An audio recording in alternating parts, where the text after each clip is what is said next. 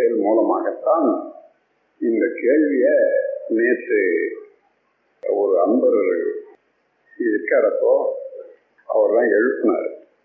அதாவது நீங்க எப்படி இந்த எண்ணங்களும் செயல்களும் கோடு பாய்ந்து உண்டாகுதுன்னு சொல்லிட்டீங்க அது எப்படி திருப்பது என்றது நீங்க சொல்லாத விட்டுட்டீங்களேன்னு கேட்டார்.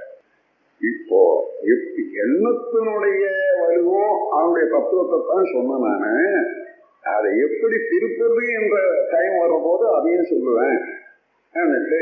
சொல்லி வச்சு அது இன்னைக்கு அந்த வேலையும் முடிஞ்சு எனவே இந்த முறையில இவ்வளவு எப்படி நடக்குது இதெல்லாம் பார்த்து நீ அப்பா செய்யற இல்லை ஒரு விதையை எடுத்துக்கொள்ளுங்க. அவனுக்கு காண்பீங்க யாருக்காகிலும். இந்த விதையில மாமரமே எடுத்தா கூட சரி. மாங்கொட்டையை எடுத்தீங்கன்னா போட்டா மாங்காய் முளையுதுன்னு தெரியும். என்ன அந்த விதையே மரமாகுது. இது சின்ன விதையா இருக்குதுன்னு நினைப்போம். ஆனா இந்த விதை முழுவதும்னா மரமாகுதாமா? இல்லை.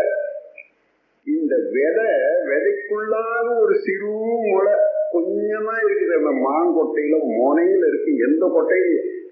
அதுதான் முளைக்குது. அந்த முளைய பாதுகாத்து வைக்கிறதுக்கு தான் இந்த கர்னல் அதாவது பருப்பு. இது பாதுகாக்கக்கூடியதை தவிர அது முளைக்கிறது இல்லை. அந்த மாதிரி அவ்வளோ சிறிய ஒரு பொருள்ல ஒரு ப்ளூ பிரிண்ட் மாதிரி அமைஞ்சு அதை போட்டுட்டு தண்ணி மாதிரி ஊற்றிட்டா அது தானாக வந்து அதே இலை அதே வாசனை நாம் ஊற்றின தண்ணியில மாங்காய் வாசனை இருந்ததா? அல்லது நாம போட்ட மண்ணில் ஏதாவது வாசனை இருந்ததா?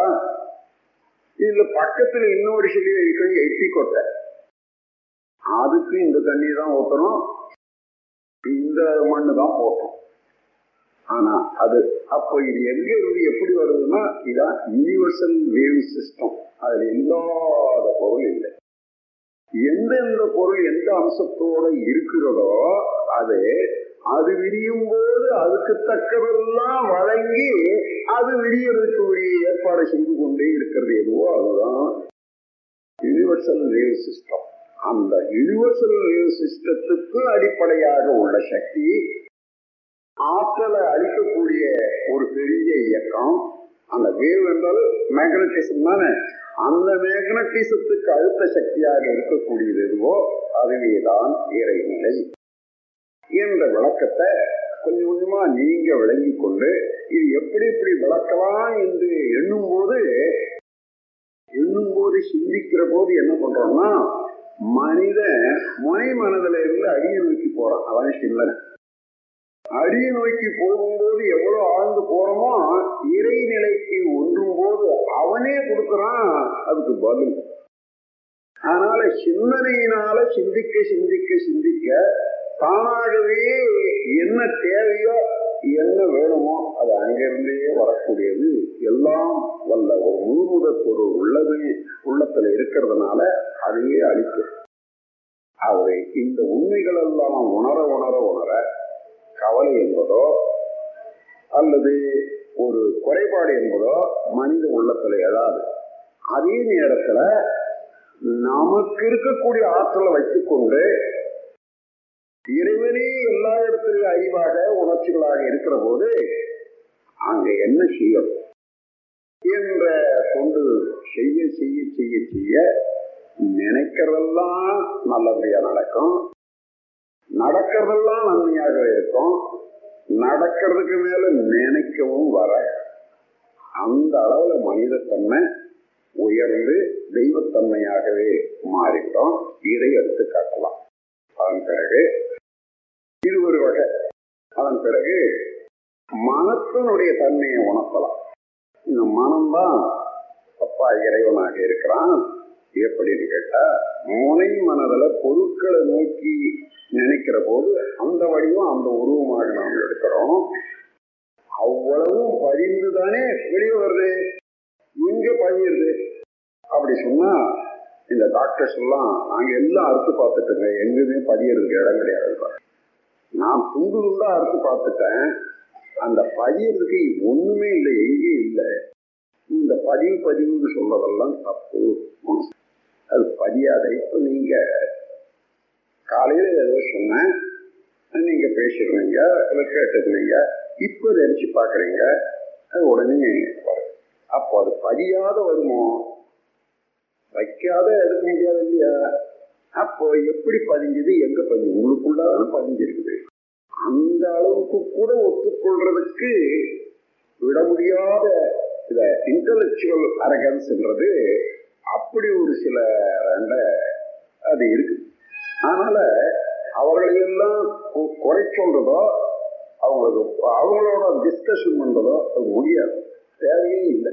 ஆனா உண்மை உடனும் என்ற எண்ணம் உடையவர்களை தூக்கி விடலாம் வெளியே வரணும் நான் என்று நினைக்கிறவர்களுக்கு கை கொடுத்தா வந்துருவான் அப்படி இல்லாதவர்களா இருந்தா நம்மையும் தான் எழுத்தும் போய் அதிலே போட்டுருவோம் ஆகவே இத்தனை வழிகள் மூலமாக இறை நிலையை உணர்த்தலாம்.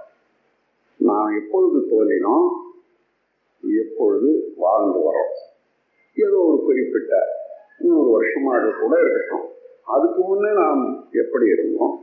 அப்படியே கருமூலமாக தேடி போனா கடைசியில மனிதனாண்ட தாண்டி அப்புறம் தாண்டி எல்லாம் தாண்டி ஊரையுள்ள தாவரத்தை தாண்டி ஒரு பருப்பொருளாக உள்ள சில பொருள் பிறகு அணு அணுவில இருந்து பரமாணு பரமாணுல இருந்து பரமசிவம் என்ற அளவுல போய் முடியும். அங்கே இருந்து இன்று வரையில வந்த கதையில எங்கேயாவது லீவ் எடுத்துக்கிறோமா எங்கேயாவது விட்டு போய் இருக்குமா இல்லவே இல்லை. இது தொடர் கதை. தான் இது எப்படி வளைஞ்சது என்றத முதல்ல சொல்லிடுறேன் மலரே மலரே என்ற ஒரு கவி படிக்க போறார். சின்ன குழந்தைகளுக்காகவே பாடின மாதிரியா இருக்கும். நான் லாஸ் ஏஞ்சலஸ்ல ஒரு இடத்துல எனக்கு இடம் கொடுத்து ஒரு இடம் கொடுத்து தங்க செய்திருக்காங்க தங்கிட்டே இருக்கேன். அப்போ அவர்கள் வீட்டு வாசல்ல ஒரு மலர். ரோஜா. ரோஜான்னா இங்க இருக்கக்கூடிய ரோஜா மாதிரி. இப்ப வர வர பார்த்தா பெரிய ரோஜா வருது. அங்கிருந்து விதை கொடுத்து கொண்டு வந்திருக்காங்க போல அங்கெல்லாம் அவ்வளோ பெருசு இருக்குங்க ரோஜா. ஒரு ரோஜா நாலு டாலர் இருப்பான் ஒவ்வொரு இடத்துல. நாலு டாலர்னா அறுபது ரூபாய் இங்க இப்போ. ஒரு ரோஜா மலர். யாரும் நான் கிள்ளவே மாட்டார்களா அந்தந்த வீட்டில் அப்படியே பூத்து இருக்கும் அழகுக்கு பார்த்துட்டு தான் இருப்பாங்க. அப்போ அதை பார்க்கிற போது இந்த சூரிய ஒளியிலையும் ரொம்ப அழகா இருக்கும். அப்படியே பார்த்து கொண்டே இருந்தேன்.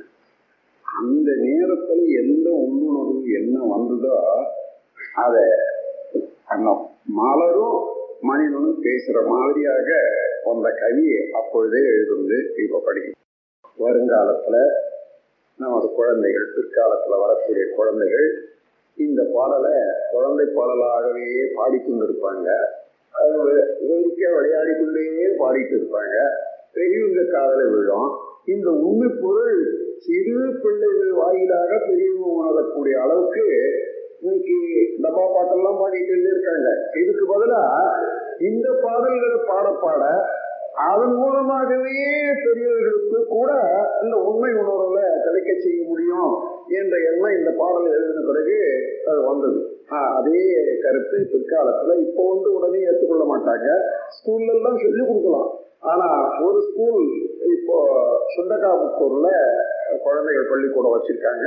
அந்த குழந்தைகள் இந்த பாடலை பாடுறாங்க. ரொம்ப நல்லா இருக்கு. எல்லா இதுவும் சேர்ந்துக்கிட்டு கையில மலரை வச்சுக்கிட்டு மலரே மலரே நீ யாரும் மனமும் அழகும் வண்ணமும் என் பலவாறான நிலையகற்றி பார்க்க ஒன்றில் நான் ஆழ்ந்தேன் என்று சொல்ற மாதிரியாக அதை கையாட்டி காலாட்டி குழந்தைகள் எல்லாம் பாடும்போது ரொம்ப அழகா இருக்கும். நம் கடமை அறவாழ்வின் நாட்டத்தே